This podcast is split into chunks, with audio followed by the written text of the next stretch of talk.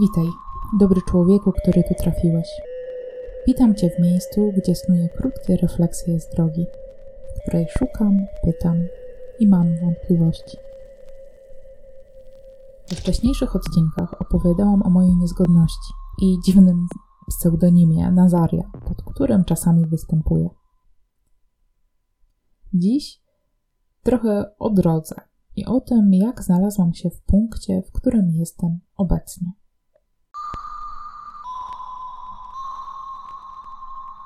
Niezgodna to podcast dla tych, którzy szukają w życiu, w wierze, w relacjach, w drodze.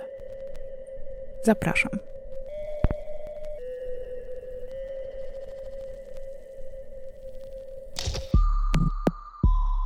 Wszystko zaczęło się w styczniu 1983 roku.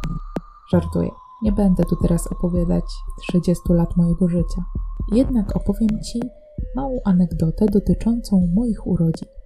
Tak, dla rozluźnienia atmosfery. A więc niektóre dzieci przynosi bocian, inne znajdują się w kapuście. Mnie przyniósł ksiądz. Tak, wiem. W obecnym czasie może to brzmieć bardziej tragicznie niż śmiesznie. Niestety. Jednak tu chodzi o to, że podobno moja mama miała luz co do moich narodzin. W domu tego dnia przyjęli księdza, jak to się mówi, po kolędzie. A kiedy ksiądz zapytał znanym księdzowym językiem, kiedy rozwiązanie, mama miała odpowiedzieć dziś, po czym wzięła torbę i poszła na porodówkę. Tak, w tych zamierzchłych czasach była takowa w moim rodzinnym mieście. Jeśli doszukiwać by się w tej opowieści prawdy, to moje narodziny nie mogły wydarzyć się w dniu wizyty duszpasterskiej, gdyż na świat przyszłam w godzinach wczesnoporannych. I tak można by rzec, że historia z księdzem miała wywrzeć znaczący wpływ na moje życie. Chociaż moja rodzina do najpobożniejszych w tamtym czasie nie należała. A i mi oswojenie się z kościołem zajęło wiele lat. Tu mały wtręt, nieco poważniejszy. Moja najbliższa rodzina ma swoją drogę i z szacunku do nich nie będę tu o niej opowiadać. Gdyby jednak słuchał tego ktoś, kto znał moją mamę, a pamięć o niej ma zupełnie inną, zwłaszcza w kwestii pobożności, mam nadzieję, że nie zniszczę tego obrazu jakoś mocno tym, co tu opowiadam. Jednak moja rodzina do najpobożniejszych nie należała, a ja nie posiadam dziecięcych wspomnień o wspólnym uczęszczaniu na co niedzielną mszę.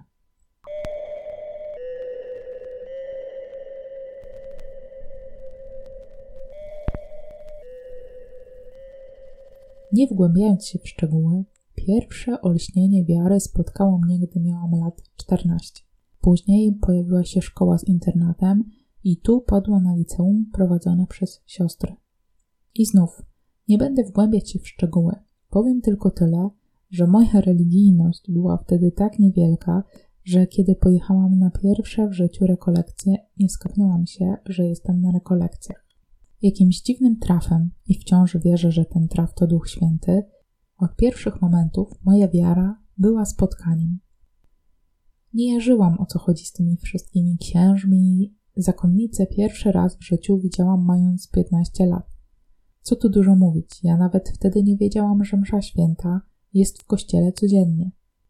Jednak to właśnie cisza, obecność i spotkanie wybrał Bóg, żeby mi o sobie opowiedzieć. Hmm. I tak jest do tej pory.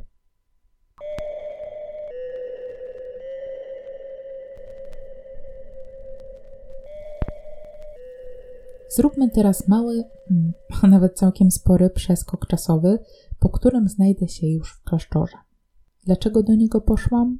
Może o tym innym razem. Dziś o tym, dlaczego odeszłam. Kiedy składając śluby wieczyste, leżałam na posadzce w kościele, w którym wszyscy modlili się o Ducha Świętego, słyszałam bardzo wyraźnie: To jeszcze nie koniec. Tak, wiem, że może to brzmieć, jakbym użyła zbyt dużo substancji wiadomego pochodzenia. Mam taką intuicję, że skutki mogłyby być podobne. Po co ten sarkastyczny trend? Po pierwsze, żeby spuścić trochę powietrza, bo wiem, jak nierealnie to brzmi, i żeby się nie spinać za mocno, ale też po to, bo chcę Ci powiedzieć, drogi słuchaczu i droga słuchaczko, że to moje osobiste doświadczenie.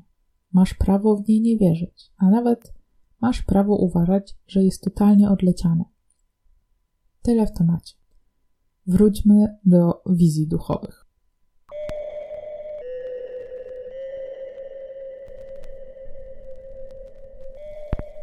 Myślę, że zawsze szukałam. Wciąż rzeczywistość, z którą się stykałam, jakoś mi nie wystarczała. Nie wystarczała mi też ta rzeczywistość, z którą spotkałam się po ślubach wieczystych. Nazywałam ją chodzeniem po kwadracie. Cela, czyli e, tak po zakonnemu to pokój, w którym się mieszka, refektarz, znowu język zakonny, to taka jadalnia sióstr, kaplica i praca. Cela, kaplica, refektarz, praca. Cela, kaplica, refektarz, praca. Cela, kaplica, refektarz, praca. No mi to stanowczo nie wystarczało. Na początku myślałam, że to takie rozczarowanie uczniów Emaus, a myśmy się spodziewali, że może moje spodziewanie na temat tych ślubów wieczystych i tego, co się wydarzy po nim, było jakieś wielkie. Jednak z czasem zrozumiałam, że nie, że to szukanie było we mnie od zawsze.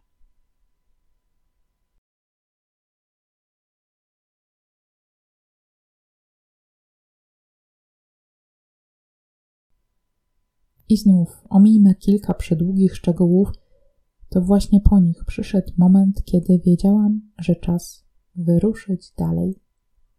Podjęłam wtedy decyzję, taką w sobie, by przyjrzeć się tematom, które od jakiegoś czasu nie dawały mi spokoju. O poszukiwaniu nowych dróg i form życia przy zachowaniu konsekracji, o wychodzeniu na peryferię, a nie odcinaniu się od tego złego świata, który jest poza klasztorem.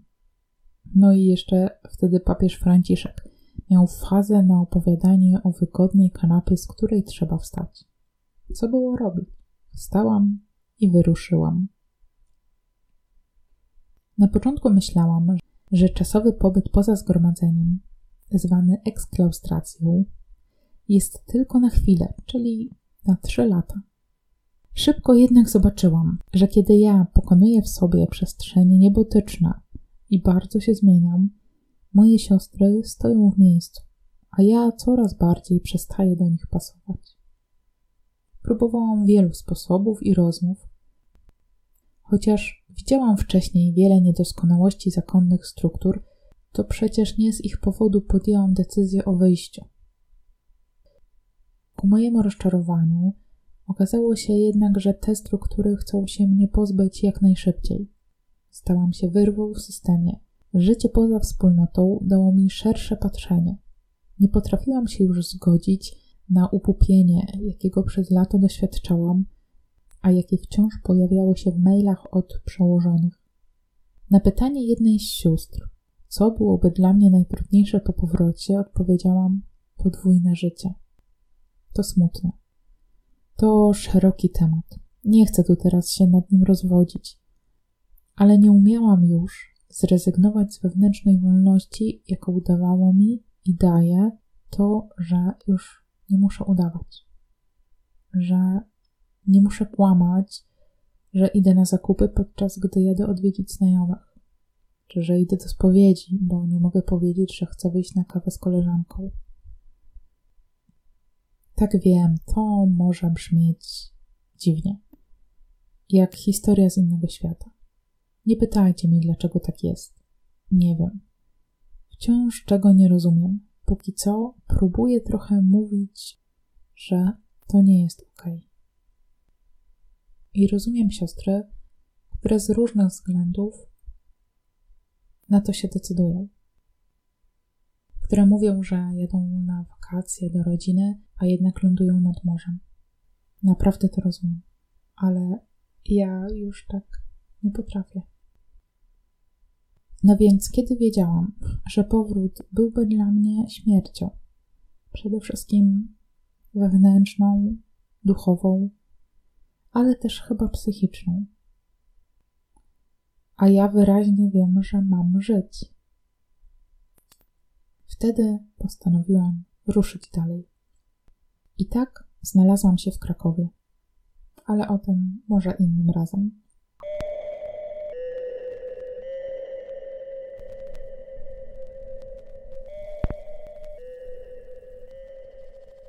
Drogi słuchaczu i droga słuchaczko, jeśli przesłuchaliście aż do tego momentu, szacun.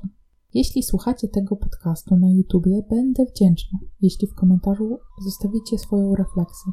Zapraszam Was też na moje media społecznościowe. Link znajdziecie w opisie. Jeśli szukasz, jesteś w drodze, mam nadzieję, że to przestrzeń dla Ciebie. Do usłyszenia. Żegnam się czule. Iza Wel Nazaria.